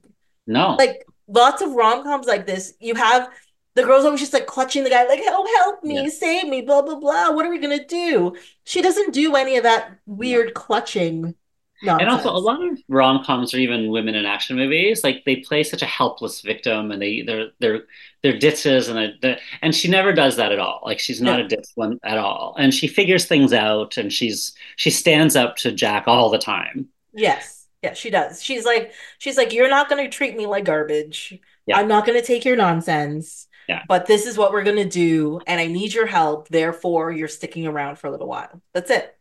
And I, I also love that Jack is very clearly at the beginning out for himself. He doesn't really care about her. He just wants to get paid. And then you can kind of see, I, I feel like you can see him starting to like her, but fighting his own instincts to kind of take the map and run, or try, you know, do what he wants. Like, you know what I mean? Like, she can't really trust him, and we don't know if she can trust him either. Yeah. And, well, well, even... even at, like, when they get to, like, the Hotel Cartagena and all that kind of stuff, and they have their little dance sequence, yeah. and, like, they end up in bed together and stuff. And there's, just a warning, there's nothing graphic about it. It's not scandalous. It's actually very sweet and very cute. It is very and cute. She brings up, she's like, how come you didn't take the map from me yet? Because because he thinks he's pulling one over her eyes. Whereas, yeah. like, she, she's like, she's got your number. She knows yeah. what you're doing. But she Just still likes him anyway. She yeah. still kind of likes him anyway. And I, I kind of love that you can kind of see it's two people that are thrown together through circumstance. Like, she kind of needs him because she's in Colombia by herself. And he wants to stay with her because he wants to get money. And he feels like they can find this treasure. He can find this treasure. Like, yeah. there's, there's, I think, very realistic plot reasons why they stay together. Um Yeah. But there's also really realistic plot points why they don't trust each other. And I think they did such a good job of navigating that whole space where they're getting to know each other and you can see them starting to like each other even in spite of themselves. Yeah, and neither of them come across mean or rude. Well, I mean, Michael Douglas comes across a little rude at the beginning, but... that he is a little rude at the beginning, but you, he's like You that. get over that real quickly. You do. Um, but, like, and not rude in, like, a mean way or, or anything. It's kind of a and, rapish kind of yeah you know and program. And I find in a lot of movies when they have like a strong female, they make them just bitchy. Yeah, and she just doesn't come she doesn't come across bitchy Not or mean all. She doesn't even come across as standoffish. She comes across as like, I am worried about my safety. Yeah. But not like, you go over there and I stay over here. That's yeah. not how she comes across at all. And it just really works. It, it just really, really works. Really works. And, yeah. you know, okay, and the bad guys. So, you know, I think it's interesting to have a bad guy that's somewhat endearing. But, you know, Danny DeVito is really funny. yeah. Like, that's why this movie is so fun. Because you don't really actively hate people, like, that much. Yeah. Yeah, well, even, like, his cousin Ira, who's, like, keeping Ira. his sister host- hostage, you're just, like, every time you see him, you're just, like, you're funny. You're you're funny. Like, if you were holding her, like, captive, I think you'd get along. I think it'd be fine. Oh, I know. And, and I love that, you know, and this is a cliche maybe now, but I love that the movie started with a scene from one of her books, right? Oh, my God. Mm-hmm. Okay, we have to talk about this scene because it is, it is fan. Fantastic. It's fantastic. Fantastic. Yeah. I love the line. I even wrote some of it down, like, um, Brogan, this man who killed my dad, killed my sister, something my mother, killed my dog, and stole my Bible.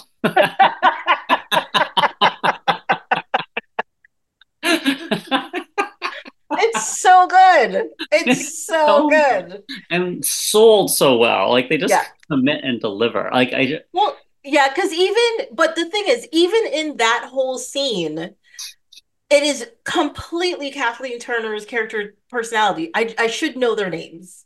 Uh, Joan Wilder. There Joan you go. Wilder. Joan Wilder. Um, it's her personality because the scene is set up that, you know, this helpless woman with her shirt that's like torn and wet for some reason is being held at gunpoint by like this this guy who's an outlaw who's of course like killed his her dad and burnt down the barn and all this kind of stuff. And you're like, oh, you know, somebody's gonna come in and save her, and then she saves herself. Yes. Right? Yes, then, it's true. Yeah. She saves him, and then she like takes off on a horse and she's galloping, and then Jessie comes and like helps her. But again, she's not a damsel in distress. Yeah. She's, she is she saved herself. Yeah. She saved herself, but she's out, still out looking for the, the man she's fallen in love with, and then they're gonna ride off in the sunset. And you're just like, yes, this is this is what it should this is like if romance novels ended like that, I would read them. I would I read that. I know. And when she ends writing it and she's like, oh, that's so good. And she's crying. And she's like walking around her whole apartment trying to get tissues, you know. And she's completely out of tissues because she cries all the time. Exactly. It's, it was fantastic. It's just the, the whole scene, the transition. And also, you were already talking about her voice, but her like reading the like the whole opening sequence, doing the voiceover for it. Oh, fantastic. I know. Fantastic. I, I love the one when she says, or any man. Or like just, just like just the way she said it. Like I I just loved her narration in that scene. Yeah. It's just it's so so okay. I don't know how much we should talk about this, but I think there's no getting around it. So like when I watched this movie, I just loved it so much because I just thought this is like everything I love about Raiders plus a romantic comedy. I just like, this is like an amazing movie. And I always thought it was like my favorite movie for a while. So the sequel is not very good. I didn't No, I didn't Jewel of the Nile is a bad movie. It was a disappointment for sure. It's and I was so rooting for it because it was yeah. such a, the first one's still so amazing. But I remember years and years later when people are remaking movies, remaking movies, all these old eighties movies and just kind of revisiting old types of movies.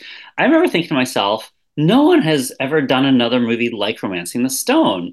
Like, no one has done another sort of romantic comedy kind of adventure, action adventure. They tried with Matthew McConaughey and Kate Hudson with Fool's Gold. Okay. And I remember seeing that come out and like, ooh, and I watched it. Super boring. I don't know how they fucked that up, but it was just a very boring movie. Um, and so then even past that, I kept thinking, this is like this amazing project I'm going to have. Like, I'm going to write a script. I'm going to like do a project, which is the new Romancing the Stone. I want them to do a new Romancing the Stone. It's going to be amazing. And then I think it's last year or two years ago, Sandra Bullock and Channing Tatum made a movie called The Lost City. And it is I have wonderful. not seen that. Yeah. Okay. You need to watch it. I think it's on Netflix or it's on one of them, but okay. it's like, it is a virtual remake of Romancing the Stone. She really? is, she is a romance writer. The movie starts with a scene from one of her books. And then there's like this whole hijinks adventure. Like, I mean, it's different. They put a twist on it because they have the, the man, the male character is not some, uh, Uh, jungle, uh, what's the term they use? Like a uh, soldier of fortune. Like he's not, he's not like Jack. Um, he's like the cover model from all of her novels. Okay. That who, makes sense. Kind of, yeah. Who, yeah. who really likes her, who's kind of in love with her and follows around, goes on press tours with her. And she gets kidnapped and he decides to go rescue her. Oh, okay. I like so, that. Yeah. And, and she's all like, you're not really Dash or whatever his character's name, and you're just a model. Like, you know, you're not this character. But then he tries to, but then they make him quite goofy. Um, but I couldn't stop thinking, like, when I saw the ad, I says, oh my God, they've done it. And they've done it with Sandra Bullock. Oh my God. And uh, and then I remember the reviews, all the reviews, many of the reviews were, were saying, we're comparing it to Romancing the Stone. Okay. And so Uh, if you Google Lost City, Romancing the Stone, like so many articles about how it's the new Romancing the Stone. So I watched it and it's very charming. It's really cute. I really liked it, but I don't think it's as good as Romancing the Stone. Okay. But what's interesting to, to call back to our previous conversation, um, it's edited more in line with our current sensibilities because it just came out last year or two yeah. years ago. So right? it's a lot, so a lot faster, shorter it scenes. Moves faster. And... It's more... overt comedy, I would say.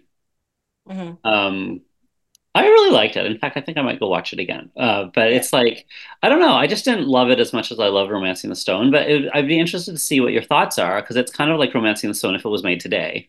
Well, I think, I think too, with Romancing the Stone, like the comedy in it is situational. It's just like she's in a situation and something kind of funny happens. Yeah. Because you were even talking about the part where she like takes the, the vine and swings across and then she just like lets go and just like plops down. She's like, whoop, you know, and, she and she's it. like, I need a fucking drink. And she goes in her bag, you know, that's funny, but they're not making a joke, right? Yeah, that's right. Or that's... I feel like this movie's like, no, they sit around making jokes.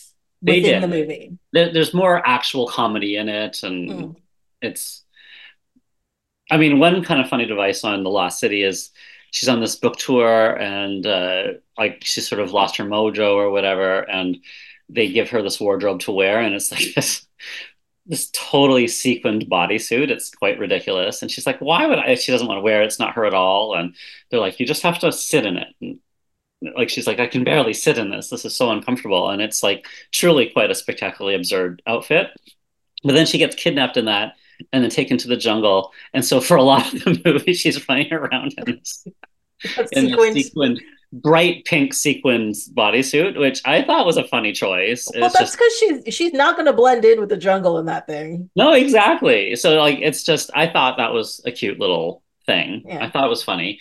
Um, Anyway, we're not talking about that movie. We're talking about yeah. this movie. But I mean, well, also, it, I just can I just make one more comment on a movie? So, like a movie that's just came out, Argyle.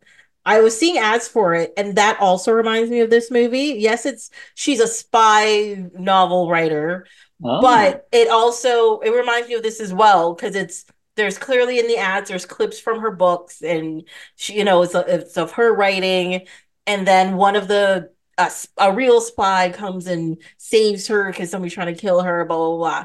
But it it it really did remind me of this romantic setup, like see, this. I feel. Deal. I should see Argyle now, because yeah. like I didn't I, know, but I would say, see this this shows you. I, I I'm gonna like the legacy of Romancing the Stone. Like I feel like these are all children of Romancing the Stone. Yes, I I agree with you.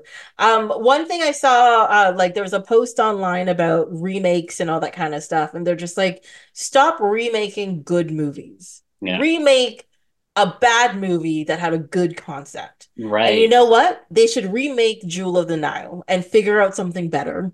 You know, because I'm like, that movie, like Romancing the Stone, if you're going to make a sequel, it deserves a good sequel. It does. Because it was a really, it's two really good characters that are well created and in a situation that you, things can happen. Things, yeah. you can do something, not a magical A uh, Middle Eastern man, like that's I know just weird. I am the jewel. I am the jewel of the nest. Yeah. Spoiler alert! But it's like, yeah. and then just, uh, and then he does this weird. So and then he's like, he walks through fire. You're just like, this is not. This is not like science fiction. Like this yeah. isn't a fantasy. Well, not a fantasy in the usual fantasy sense.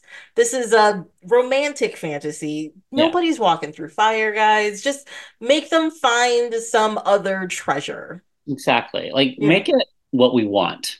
Yes. That would make it easier. You know? Don't try to be so clever and twisty that it's this other thing. Yes. Yeah. You know, or even just put them in a situation where that makes sense or there's actual peril. Because I remember watching that movie and I was just like, yeah, that'll be fine. Yeah. What what else are we doing? Exactly. Yeah. No, like there's no peril. It's like, it's just... It's just ill-conceived. Now, like, the ending of this movie, so the whole action shot, I, again, this is very much a cliche where the selfish person is tra- trapped between a choice between saving the treasure or saving the person. Yeah. Right? It happens in, I just saw, I just watched Uncharted again, and it's the same thing where Mark mm-hmm. Wahlberg doesn't want to lose his treasure but he, or save Tom Holland, and... Yeah. Also and that one was not movie. Done as well because there's so many ways he could have easily saved Tom Holland without throwing out his treasure. Like he Correct. didn't, yeah. he didn't need to throw the treasure at her. He could have thrown literally anything else. Um. Anyway, yeah.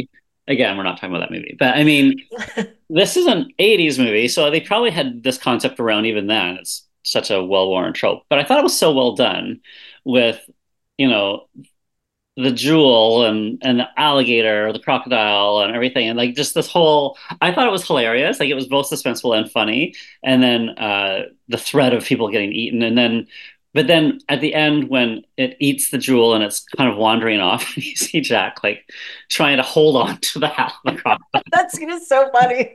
Like, I just thought that was so funny. Cause like everybody's trying to get away with it, get away from the crocodile. But Jack yeah. is so obsessed with getting the jewel. He's yeah. like, Yeah, he's in the middle of he's in the middle of a firefight. People are shooting at him, and he's like, "Get the alligator!" What? I loved that, but it was such a well choreographed scene. And yeah. then, but of course, he agrees. He lets the the crocodile go, alligator go, and then you know, ending plays out. Yeah. But I kind of loved though that she could never still, like, she could say, oh, I can trust you, I can trust you. But, like, there's always that thing, like, you know he's up for himself. I just love the consistent ending where it's sort of like he disappears, but he comes back, and they've got the, he's got the alligator boots on. Yes. Yeah. Perfect ending, it's right? Perfect. Like, this perfect. Like, he found the alligator, now he's got this big boat. I I just thought it was such a good way to end it, right? It yeah. was so true to his character, but it was a good, happy ending. It was a, and it was a nice surprise reunion with the boat in the middle of New York. Like just everything about it was so kind of over the top, but I just thought it's such a great way to end it. Well, because he's a man who gets what he wants, gets yeah. what he wants, right? So, I mean, he's got the money, he got the boat, now he's got to get the woman. So that's, New York is where he's got to be. So he's yeah. going to be there. Yeah. That's like the perfect ending. And I, to me, I kind of thought, so they should be together in the next movie, they should be on his boat and they yeah. should some sort of sea adventure, you know, digging for like buried treasure from a sunken ship or something. Something, like, yeah. Just, you know, he's like, he's in New York, did some research. He's like, um, no, don't ask me. I found this map somewhere. We're gonna. Yeah, or it doesn't even have to be another map, yeah. but it could be just sort of a clue. Like any number of ways you can find treasure, right? Like there's been yeah. so many. Well, yeah, he's he's a, like you said, a soldier of fortune. He's gonna find a way to get some money somehow, some way, yeah. you know. Um, but I'm like, but the thing is, the beginning of Jewel of the Nile, where it's a few years, they've been together, they're comfortable because her book sales are going through the roof, um, and they have a house and they're settled and they're both just bored because he wants to go on adventures yeah. and she wants to rekindle, you know, them, how they met essentially. And then I was like, okay, no, that's a legitimate progression of a relationship. I get yeah, that. It is. But then it's just the adventure part of it. You're just like, why is this the adventure? Like, why is this what we're doing? This doesn't yeah. make sense. I you know? agree. I think, yeah, I, I, I agree. It, that makes sense. Like, I think that's a totally a way to go. Like, you know, years later, are they really happy? Are they bored? Like a man like him, is he going to want to stay in a house? Like, it's like, I can see all of that. But you could also stretch it out a little bit before you get to that crisis point. Like, look how many Indiana Jones movies there are. Like, there's constant treasures to be found. Yes, exactly. Like, we don't, yeah. we don't need the justification of, like, to pretzel ourselves to figure out another way. Like, just say that they're looking for it. Yeah, just, and just, just go out just, for it. Just, just, just say, yeah. you know what, we did it. We found it. We were good at it. Let's do it again. And, like, you know, all these adventure movies, they just go for it. Like, yeah. you don't have to have marital strife. Uh, although, I do see how the relationship was so key to Romancing the Stone, they want them to have some kind of, it, it speak to their marriage in some way. But I feel like they could do it quicker, and they could do it, like, in a more fun way. Yeah, but it's also not necessary. I mean, they showed that in, like, the Mummy movies, for example, Yeah. um, with the two leads in that. You know, the, the whole first movie, well, yeah, Mummy's trying to kill them, but their romance happens, they fall in love at the end of the movie, yeah. and you're just like, I believe this love story, because damn. Yeah. And then yeah. in the second movie, it starts off with, like, their love is stronger than ever, they have a yeah. kid, they still have a house, and they're going on adventures still. No, I mean, exactly. So that you, movie you definitely could have started there. You don't have to put their marriage in peril just to have them go on another adventure. Yeah, yeah. But yeah. I guess, I, I don't know, maybe the, the writers in the second movie weren't as creative, and they're just like, I don't know, why would you go on another adventure when you have money? And like, I don't know, maybe your marriage sucks. And then you know, yeah, totally, that's how it went. They're just like, done, you know, we'll go from there. That's so um funny. But yeah, no, I like, despite my my one complaint that it's slower than I remember it being, I still loved it. Like, I still thoroughly enjoyed watching this movie. Like, it's and I loved great. the eighties soundtrack. Like, I loved it. Like, it's that cheesy background music, but even like right from the start when it's like down, down, down, down. Yeah, it's it's like that weird synthesizer saxophony -ness, you know. It's it's great. And every time like something crazy is happening, you got the bass comes in, like yes. you know. Yes. I just, I just, I guess it's sort of comfort food because it's sort of like this old kind of timey, simpler times kind of thing. Yeah, yeah. But, Where, yeah. well, because and the thing is too is like adventure movies, um, and it's you already brought up Indiana Jones, but the newer Indiana Jones, both of them have the same issue where they want the adventure to be too big, right? I find most adventure movies like. Everything is just so so big. It's always saving the world. Like yeah. the world is at stake. Yeah, like this is just. She's like, I just need to get this map to save my my sister. Yeah. It's a contained That's story. It. A very small contained story that only affects them. And there's nothing wrong with a, a small contained story. Not every single story doesn't have to involve saving the world. Yeah, you know, but you can save yourself. The, that is the blockbuster mentality, though. Yeah, because people are just like, it has to be big for people to want to see it. And, you know, because it worked these ten times. But also, it's worked before without all of this a hundred times. But it's it's almost like stakes fatigue. Like, how many times can we watch them save the entire world or, from a yeah, night? Like, you know, and, and I, I wonder if that's part of the Marvel problem right now with Marvel movies kind of tanking all the time and people are bored of Marvel movies. Like, cause like I, we've talked about, like, I love Marvel. Like I, like, like I've watched all those movies, but it's too much. There's too much. Like there's, there's too much of the same. Like how many world threats can we see? Yeah. That... Like why can't, why can't something be small again? Like I don't, which is know, one like the first Ant-Man was, I thought, so charming because it was such a small plot. People hated it. And I was like, why? They're like, he's it. not doing anything. I'm like, what are you talking about? He's There's doing stuff. There. I thought it was so good. I thought it was I, so cool. I loved it. I loved the first one. It's it's fantastic. And the second one too. Sense. But then the third, the Quantumania, where they do try to save the whole world. Oh, that one is it's so bad. Yeah. No, but it's like, just it's just really badly done. The effects are horrible. The story is pointless. It goes against everything it that they have set up so far. Like yeah. the part where they're in the quantum realm and he uses his ant suit to become big. And I'm like, but didn't we already set up in like the everything else, the two previous movies, plus Civil War, plus Endgame, plus this, is that if you're in the quantum realm and you press the big button, you get big and you come out of the quantum realm. Isn't that like the whole thing? Like that doesn't make it doesn't make any sense. They just they just forgot about it. They just completely yeah. decided, yeah. This I know is just how and it's it, gonna be, yeah. Yeah. Well, they've gotten themselves into a bit of a pickle there. I, you know, I think that the last Indiana Jones movie, though, I liked it. I thought it was I thought it was cute. Like I thought, I mean, I could see. I was not that surprised it didn't do that well, just because I think it's such an old franchise. I don't know if mm. people are dying to see it again, but I love adventure movies, right? Like. I, I, oh, I knew was, was gonna... Yeah, I was there. I was there for it. Um, it definitely redeemed itself after the fourth movie that that shall not be named. Um, but but yeah, it was it was one of those things where I was like, oh my God, you guys figured out how to write the story well. But also, especially the part at the end where they do like the time travel thing, where suddenly it was like it suddenly oh, got too team. big again. Yeah. You know what I mean? I was like, well, that's what nah. I thought of when you were saying too big. Like even the last Indiana Jones, they had to save the whole world. Like they went back in time. Like the whole thing is the stakes, right? It's too much. Like, their stakes have to be huge. Yeah. But because I I've seen Aliens now with like I've seen all the different things. Like I I I, I knew it was going to be like they're not going to go small now. Like you yeah. know like they're going to try to. It's going to have to be meaningfully big.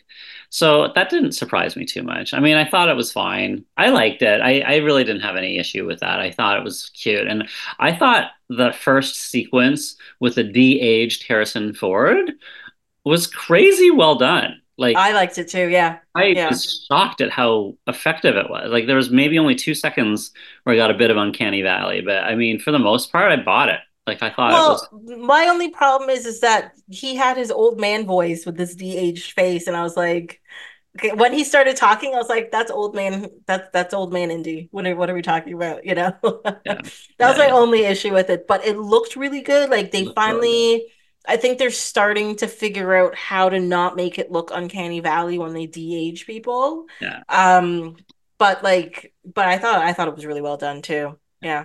I just thought it was like I don't know. I, I, I was it's such a pleasure to see him again as mm-hmm. Indiana Jones, and I actually thought Phoebe Waller-Bridge was was really cute in it. Like I really like her. Like I loved Fleabag, and I love seeing how she's gone from this really, you know, indie start to full on blockbuster. Right? She's in Star Wars. She's in Indiana Jones. She's like writing all like. To me, I love that sort of story, but I thought, like, I just think British accents are charming, and I think she sounds so smart, and I just think she's charming, and I, I just thought she was really good. But I was prepared for all the hate, and of course, it came.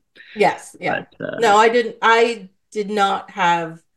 I was very happy to say that I did not have a big problem with this last Indiana Jones movie. Like I, like I was watching the movie, and I was like, you know what? I'm in, I'm legitimately enjoying this. I yeah. am enjoying this movie. Yeah. And you kind of have to set your expectations because it is an old fashioned kind of movie. It is. Yes. And it, it definitely was like, um, it was definitely, you felt the slower pace compared to yeah. all this stuff that's out there right now, which I kind of was like happy about. I appreciate because, it. Yeah. There wasn't I mean, this like did... pressure all the time. Well, one thing I didn't say when we were talking about the slower pace and how I was sort of okay with it from a nostalgic point of view, but I think it's more than that. I think that we've forgotten sometimes that you kind of need to breathe sometimes, right? Like, you know, you need to have scenes that can sort of stretch out and that you can get to know them a bit and just have a moment before you're in the next thing. And so many movies just race from thing to thing to thing to thing. Yeah, because it has to be a thing all the time. Yeah.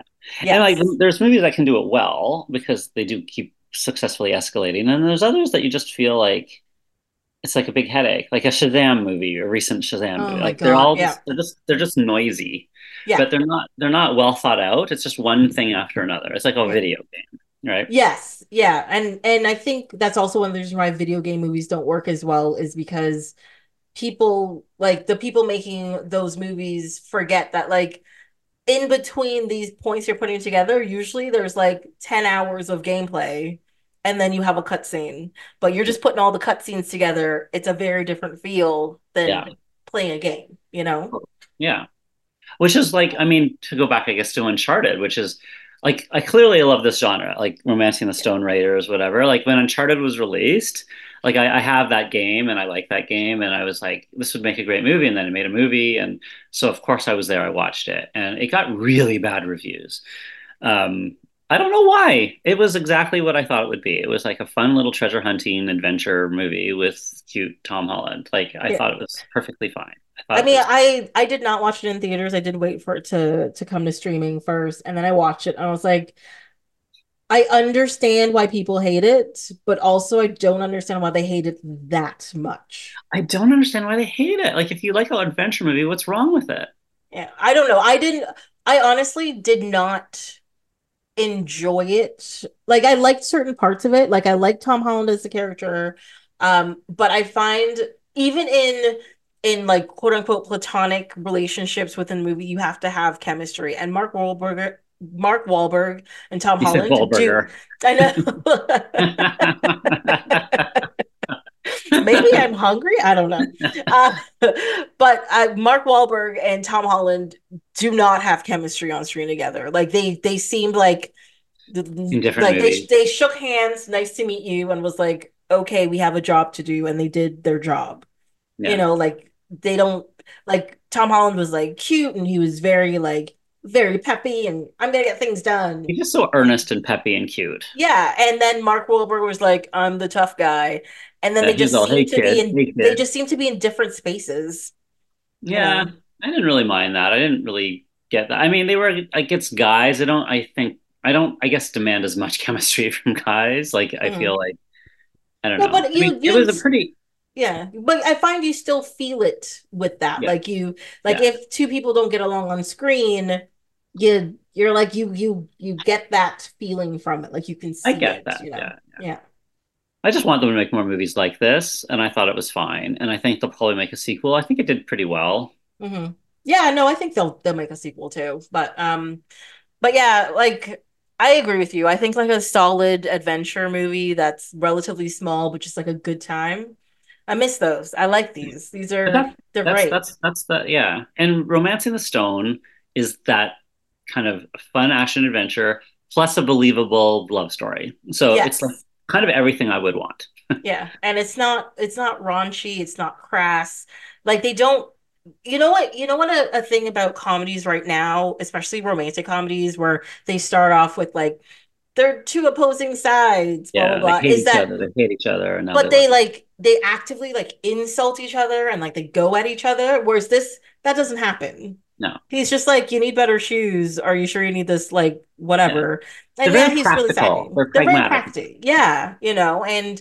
That's what I like about it. I find a lot of comedies that have this kind of premise are mean these days. Okay, speaking of exactly that, have you seen the movie Anyone But You? No, I saw the trailers for that and I was like, this looks horrendous and they seem like horrible people. I don't want to. It's literally exactly what you're describing. It's a romantic comedy. There's no spoiler alert to, that, you know, they're meant to get together. But I mean...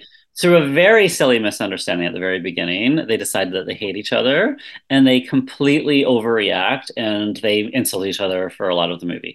But I knew that going in because I read the premise and I, you know, it's kind of played out and it's definitely a ridiculous reason that they provide for this hate because it could so easily have been cleared up with even just one conversation.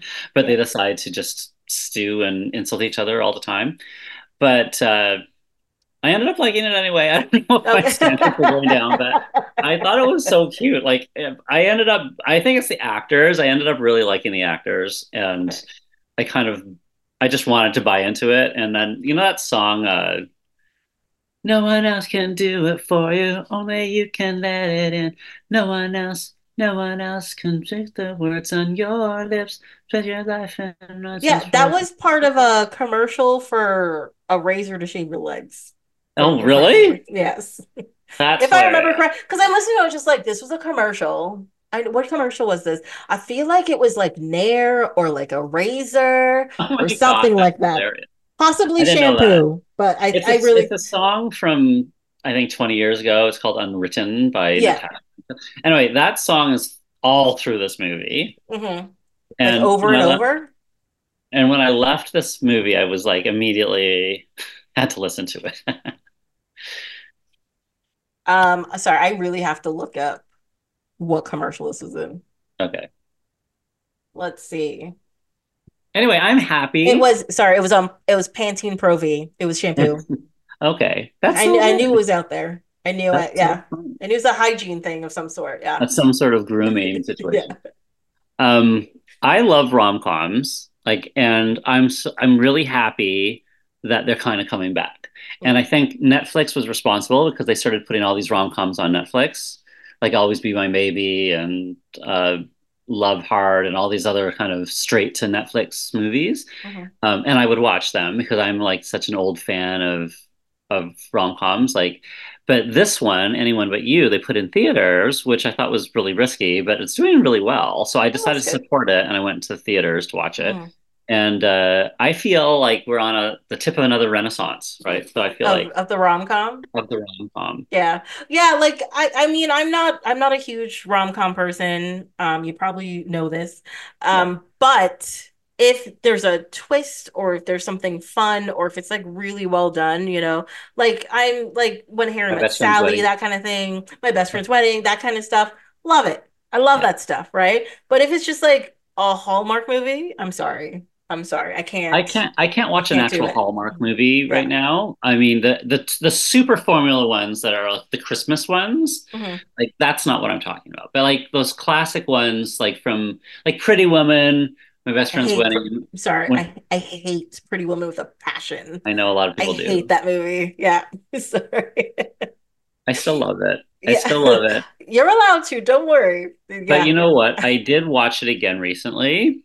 And I don't know that I would let Maddie watch it for a long time just because I hate the messaging. I just, it's a really bad movie for that. Yeah. It, it It's legitimately like you can buy love. That's literally what the movie is about. And also you can buy happiness and you're worthy of respect only if you're dressed up nicely. Yeah. And when you have the makeover and everybody's really happy to see you, mm-hmm. that proves how worthwhile it is to have material possessions, because because yeah, you have you, to fit in. If you don't yeah. fit in, then you don't have any money, and then sucks to be you. Yeah, yeah, yeah. yeah and yet, I love it because she's so charming in it, and I just think it's so cute. And I, I, I, I fully admit all the problems, but I just can't. I can't help it. That's help that's it. sometimes. Sometimes you see a movie and it hits you in a certain place at the certain time, yeah. and no matter how badly it's aged technically, yeah. you're like, nah, this is this. I still love it. And I see, I can quote it too. I feel like I wrote it. You know what I mean? Like it's like it just, it just, I just like it. But yeah. uh, anyway. But it's funny because I feel like Romancing the Stone is sort of, it's before that, but Romancing the Stone came out in the middle of like When Harry Met Sally was just about to be released, probably. I don't yeah. remember but, like what year it came out. Yeah. Yeah. But I, I feel like it was just like ready on the precipice of the boom of all these types of movies. Yeah. nineteen eighty-nine When Harry Met Sally. Okay. Yeah. It's a little later than I thought, actually. End of the eighties. Yeah. Um, but yeah, no, there are definitely... You will definitely catch me watching some certain rom-coms.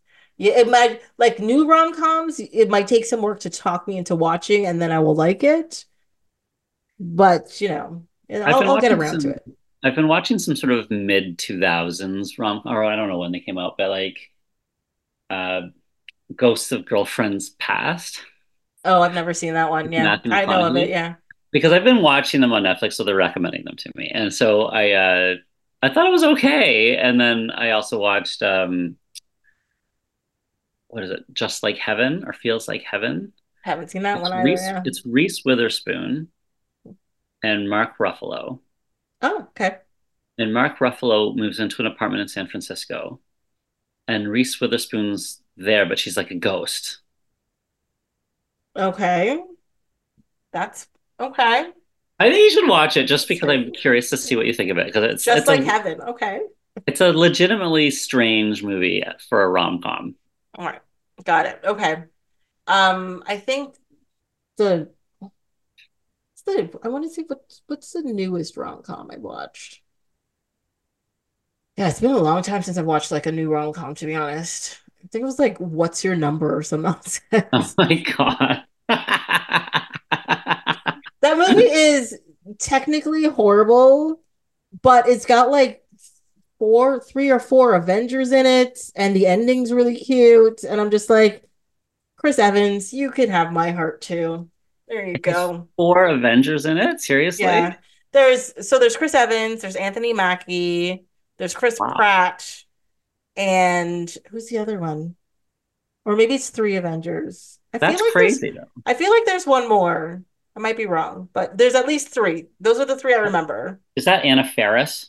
Anna Faris is the the main girl in it. Yes, I have seen it. I just it's been a, like I saw it when it was in theaters, I think. Yeah, no, I definitely saw it at home, bored at one point in time, and I was like, oh, it's cute. Okay, this is this is fine. But I've even seen movies like um like How to Lose a Guy in ten days and and that kind of thing. Um. Well, that one, I, that one I was legitimately trapped on a plane, and that was like the this was back in the day where you didn't have like channels. You didn't have you had, a choice. Like, you had like two movies to pick from, and this was one of them. And I watched it, and I was like, and I was like, okay, it made the flight go by faster. This is fine. You yeah, know, it's that kind of thing. The yeah. premise of that movie is so preposterous, though, that they made these opposite bets. Like that's such a ridiculous. Nobody makes bets like that, and for them to both have made that bet at the exact same time, it and just, then to meet each other, yeah, as well. It just yeah. it strains credibility so much. It does. Like, well, I think a lot of these rom-coms, though, the way the setup is made, you're just like, you know what, I'm just going to go with it. Sure. You, you just know. have to go with it. But I yeah. mean, I feel like that's the most egregious of anyone I can think of. Oh, wait, I've seen Hitch. I liked Hitch. I loved Hitch. Hitch. Yes. I've seen Hitch. I love yeah. that movie. Yeah. So, you that... know, I, I've, I've seen a decent amount of rom-coms in my life. Have, yeah. yeah. Yeah. And pretty that's good ones at that. So, you know. I think Notting Hill is like one of the best, if not the best. I actually have never watched Notting Hill. Also, I've never watched, uh, what's the, uh, Toby, no, is it not Toby Maguire? Jerry Maguire. Jerry Maguire, you never watched it? Yeah, that's the one people were just like, you've never seen that movie? Well, show me the money. That's all I need to know. I don't care. And that one and, and you had me at, at hello. That's the only two lines I need to know about. And you movie. complete me. Oh, that's right. You completely, yeah. So you look at three iconic lines. You need to watch this movie.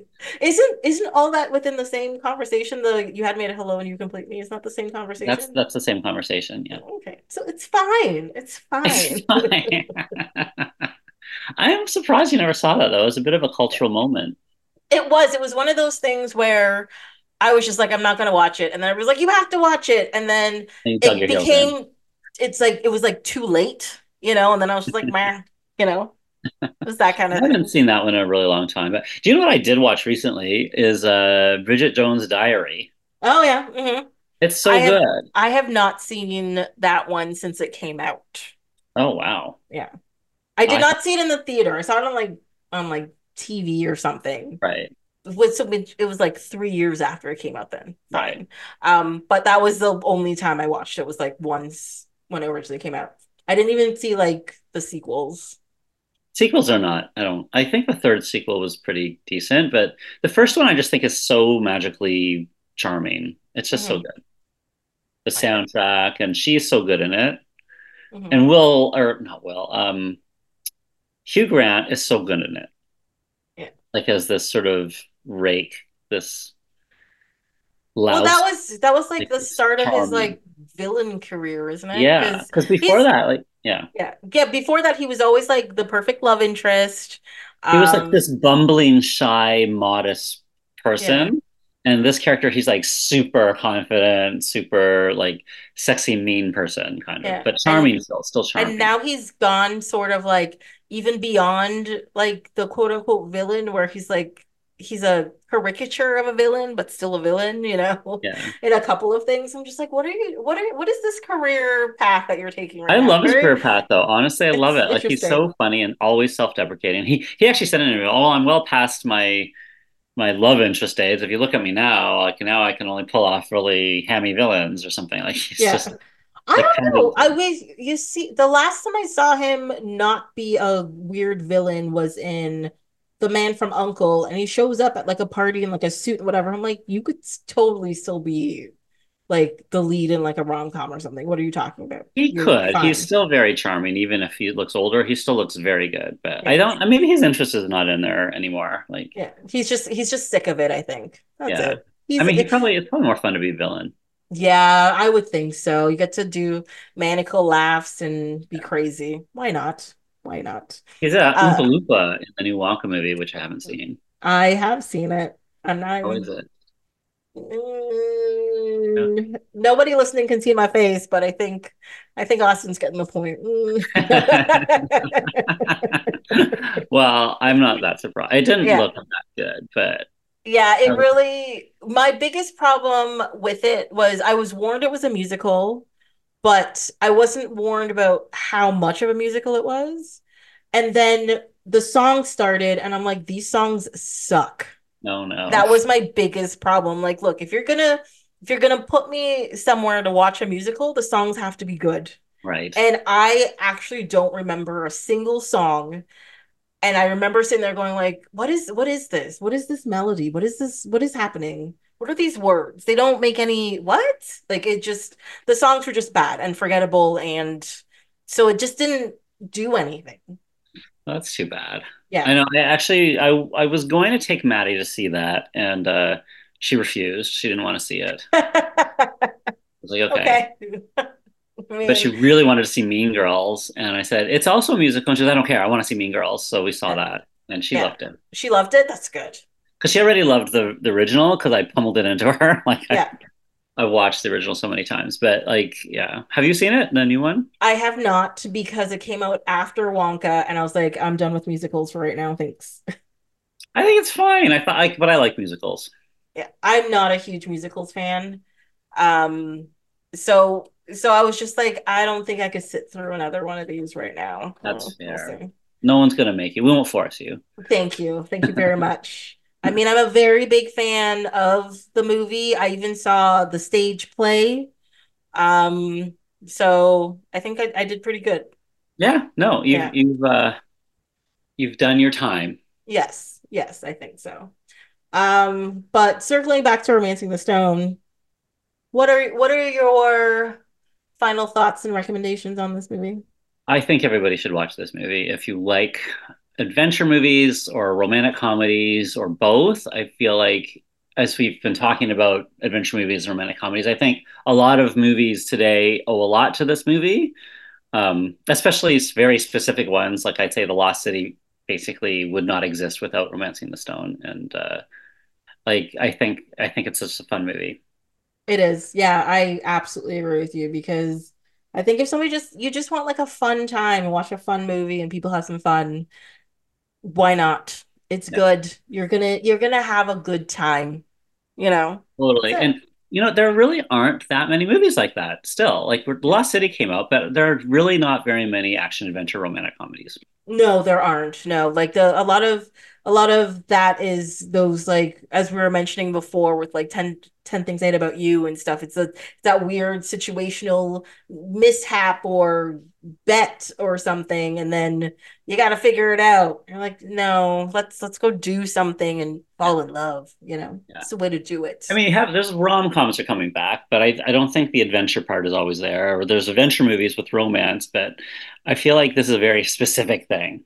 Agreed. Agreed. Yeah, it's a very yeah, it's it's adventure rom-com, not a rom-com with some adventure or an adventure movie with a little romance in it. Yeah. No, it's it's truly really a there. hybrid. I yeah. Would say. Definitely. Um well, Austin, I love talking to you. Love talking to you too. Yeah. And this was fun. And thank you for letting me do this one. Like they were both, re I really enjoyed both of these movies.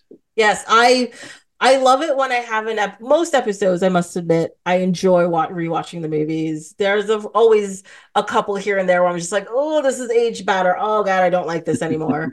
um, last week's episode was very difficult to get through. Um, so I was very happy that I made a full switch and had a good time with these two movies. That's good. Yes. That's good. Yeah. Well, of course, we'll have to get you back next year for Valentine's Day. Definitely. Definitely down. All right. Thank you. Thank you very much. Mm-hmm. Well, that's it for this episode of Off My Shelf. Until next time, you can follow along on Instagram and Twitter at Oh My Shelf, or you can send an email to ohmyshelf at gmail dot com. This episode was produced and edited by me, Tracy, with original theme song by Ori Falconer. Like, subscribe, leave a comment wherever you listen to this podcast. Come back next time to see what falls off my shelf.